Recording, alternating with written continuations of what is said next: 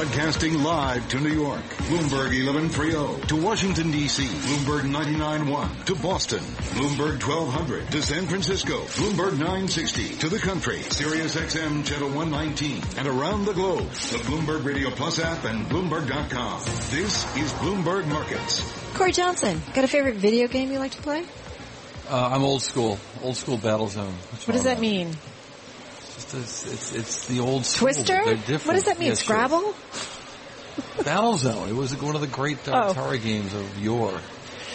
Yeah, I have no idea what he's talking about. Anyway, we're going to talk about the uh, E3 conference, the big video game conference coming your way next week, and we'll get a rundown of uh, kind of what to watch out for. We'll do that in just a moment. First up, though, we've got uh, Charlie Pellet. He's going to check on your top business stories. Pong. You were into Pong, were you not, Charlie? I hate to admit it. The answer is I'll plead the fifth. Let's get to the markets. Here's what's going on. The Dow, the S&P, Nasdaq, all higher right now. S&P up three to 2433. That was a gain today of six tenths of one percent. This update brought to you by Commonwealth Financial Network, the broker dealer RIA that's been putting relationships first since 1979. Find out why the industry's most satisfied advisors are head over heels about them. Visit commonwealth.com. It was an update today. Stocks halting a two-day slide. Banks rebounded amid a drop in treasuries. Crude tumbled on rising supplies. West Texas Intermediate now below $46 a barrel, down just about 5%, down 238 again at 45.80. Brent down 3.4%, uh, it, uh, down 3.9% I should say at 48.19 a barrel. Gold down 780 the ounce to 1289, down 6 tenths of 1%. The 10 year down 930 seconds at yield 2.18%.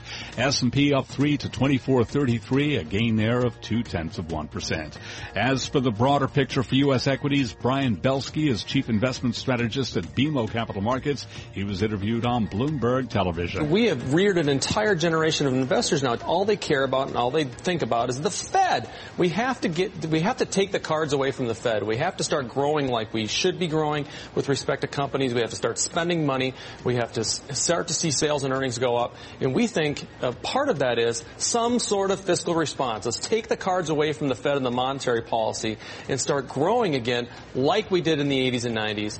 And for that to happen, we, we need to see something revolutionary. We need to see something strong in leadership for that to occur. And again, a week from today, we will know the outcome of the June Fed meeting. Recapping S&P up 3 to 2433, up 2 tenths of 1%. I'm Charlie Pellet. That's a Bloomberg Business Flash. Yes, indeed. Charlie Pellet, thank you so much. Charlie Pellet with a Bloomberg Business News Flash. You are listening to Bloomberg Markets. We've got coverage of the Bloomberg Invest New York Conference on Bloomberg Radio. It is brought to you by SEI. This is Bloomberg. Games people play. Video game business is about as old as this song. There's some new things going on in the, what? That song is really, I don't know, that's an old one. Uh, and a great one, but, But it is a uh, great uh, one. The video game business itself is going through some things that have never happened before in terms of adoption of games, the success of some consoles, and this new success from Nintendo. All of which will be uh, subject of conversation at the E3 conference in uh, and Expo in Los Angeles. Uh, Matthew Kanterman is Bloomberg Intelligence video game analyst, uh, and uh, with a preview of E3. Um, this is a big deal. Are you going? I will be there. cool. Uh, I know it's, deaf. it's it's work and play. It's, Mostly it play. is. It is a lot of work. I've been to E3 going all the way back to when they used to have it in Atlanta. But the the success that video games are having, uh, uh, the adoption of, of games and new platforms have been uh, really remarkable this time around. Yeah, it's it's really truly remarkable how with the latest generation of consoles enabling game makers to enable digital downloads, you're seeing a massive shift in the in the financials for all of these game makers. They're, you know, just sh- shifting from a disc sale to a physical uh, to a digital download adds to the margin. And then you talk about the ability to upsell with in-game content. For example, look at EA, look at FIFA, Fi- uh, Ultimate Team across their FIFA, Madden, and NHL modes where you're spending a dollar or so at a time buying player cards is on pace to be a billion dollar business next year. It's a right. It changes the margins, right? Changes the math here in the business. There's very little incremental cost on that extra revenue. You're Right. talking 90 plus percent gross margin coming in the door. So you're going from a business that's very hit driven, very risky to much more stable, much more, it's not recurring because they still have to spend it, but it's much more recurring type revenue. So you're de-risking the business tremendously. You're boosting the cash flow across the business and raising the margin profile of all the companies and the industry overall is just benefiting. What does it cost though to develop a game? That can't be cheap. Games now cost, if not more, at least the same as major films. You know, developers are investing lots of money in creating the biggest, best experience they can because they know that the biggest, best games are the ones that generate the most profit because that's where you get the biggest user base and the games that do generate the most in-game content are the biggest online multiplayer games. And it's also interesting too the, the, digital aspect and sort of the recurring revenue that, that does exist with some of these games. You've seen some of the big game companies make a big shift uh, towards digital. Yeah, I mean, look at Activision, Blizzard, for example. You know, over half their revenue last year, which includes the King Digital business they bought, was from that in-game content. So forgetting even digital downloads, more than half their business is simply people buying hammers and Candy Crush and buying loot boxes and Overwatch and other games that they have online. It's really tremendous how much the model is shifting. Who's doing all the buying? What's the target audience here?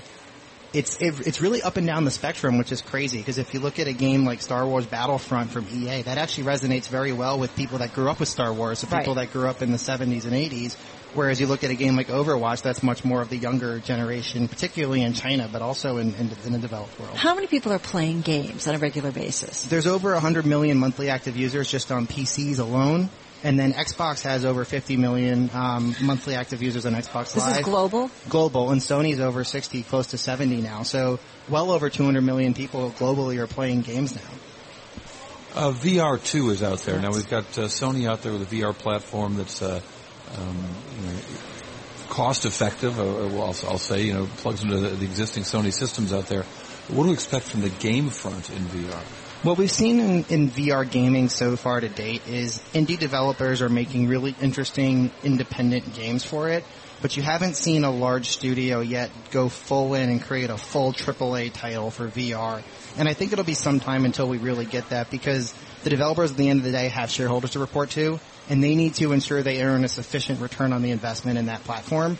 And so they're going to continue to release expansions, which EA did, for example, with Star Wars Battlefront in partnership with Sony, um, you know, to add new modes or levels. But I don't. I think we're still a little bit of ways away from a full VR AAA game from yeah, the studios. I don't think we know what the gameplay is going to be and what's going to work. I, I've got the Sony VR, uh, uh, PlayStation VR in my place, and I, and I, um, you know, charted a bunch of different games, and, and the one that really struck me was the uh, the Batman game. The game was terrible, but it had this sort of vignette where you're young Bruce Wayne watching your parents get killed in front of you. A story that I've been reading since I was a little kid, and it was the most disturbing thing ever because it was so realistic. That to me is is wrong. Yeah, it and was wild. Imagine Yeah. a game like Doom in VR now, which, which Right, has no. come out recently. You know, it, it, it, it's they're experimenting with the platform, so it'll be interesting to see what Microsoft does with the Project Scorpio console and all their investments in augmented reality as opposed to virtual reality to see if they can kind of bridge that gap. When is there pushback though against, as Cory said, it's just so real that the video games um, and violent. And I know that there's already been some criticism, um, but when is? Oh, we have to leave it. Ah, Matt, come back. Anytime. Matt Kanterman, telecom and video game analyst at Bloomberg Intelligence. Here's some of the national news headlines with Bloomberg News anchor Nathan Hagen on 99.1 studios in Washington, D.C. Cory, a day before fired FBI Director James Comey testifies before the Senate Intelligence Committee about his interactions with President Trump, the panel has posted his opening statement online. In it, Comey will say the president told him he expected loyalty, that he asked Comey to lift what he called the cloud of the Russian investigations over him, and Comey will confirm he told President Trump that he personally was not under investigation. Republican Congressman French Hill tells Bloomberg Television it doesn't look as though Comey is going to suggest the president obstructed justice. Well, I think it says clearly that there wasn't really, he didn't overstep the bounds, maybe not ideal the way it happened, but it seemed to confirm that uh, uh, Trump's views of the of the operation. Our coverage of former FBI Director Comey's testimony begins after 9:30 tomorrow morning, Wall Street time on Bloomberg Radio. The president used this day before the Comey hearing to name Comey's replacement at the FBI, Christopher Wray, former head of the Criminal Division of the Justice Department. The surprise choice is drawing bipartisan praise, but Bloomberg News reporter Greg Farrell says running the FBI is a different animal from running a division at DOJ. The FBI has its own unique culture. It's a sprawling organization uh, with you know offices uh, pretty much everywhere. You know, hundreds of offices, and um, Uh, and a whole set of challenges. It's also very much a, you know, be on top of it every day kind of job. And with the Bureau's independence under question now, Farrell says Wray is likely to face tough questions at confirmation. Global news 24 hours a day powered by more than 2,700 journalists and analysts in more than 120 countries. This is Bloomberg.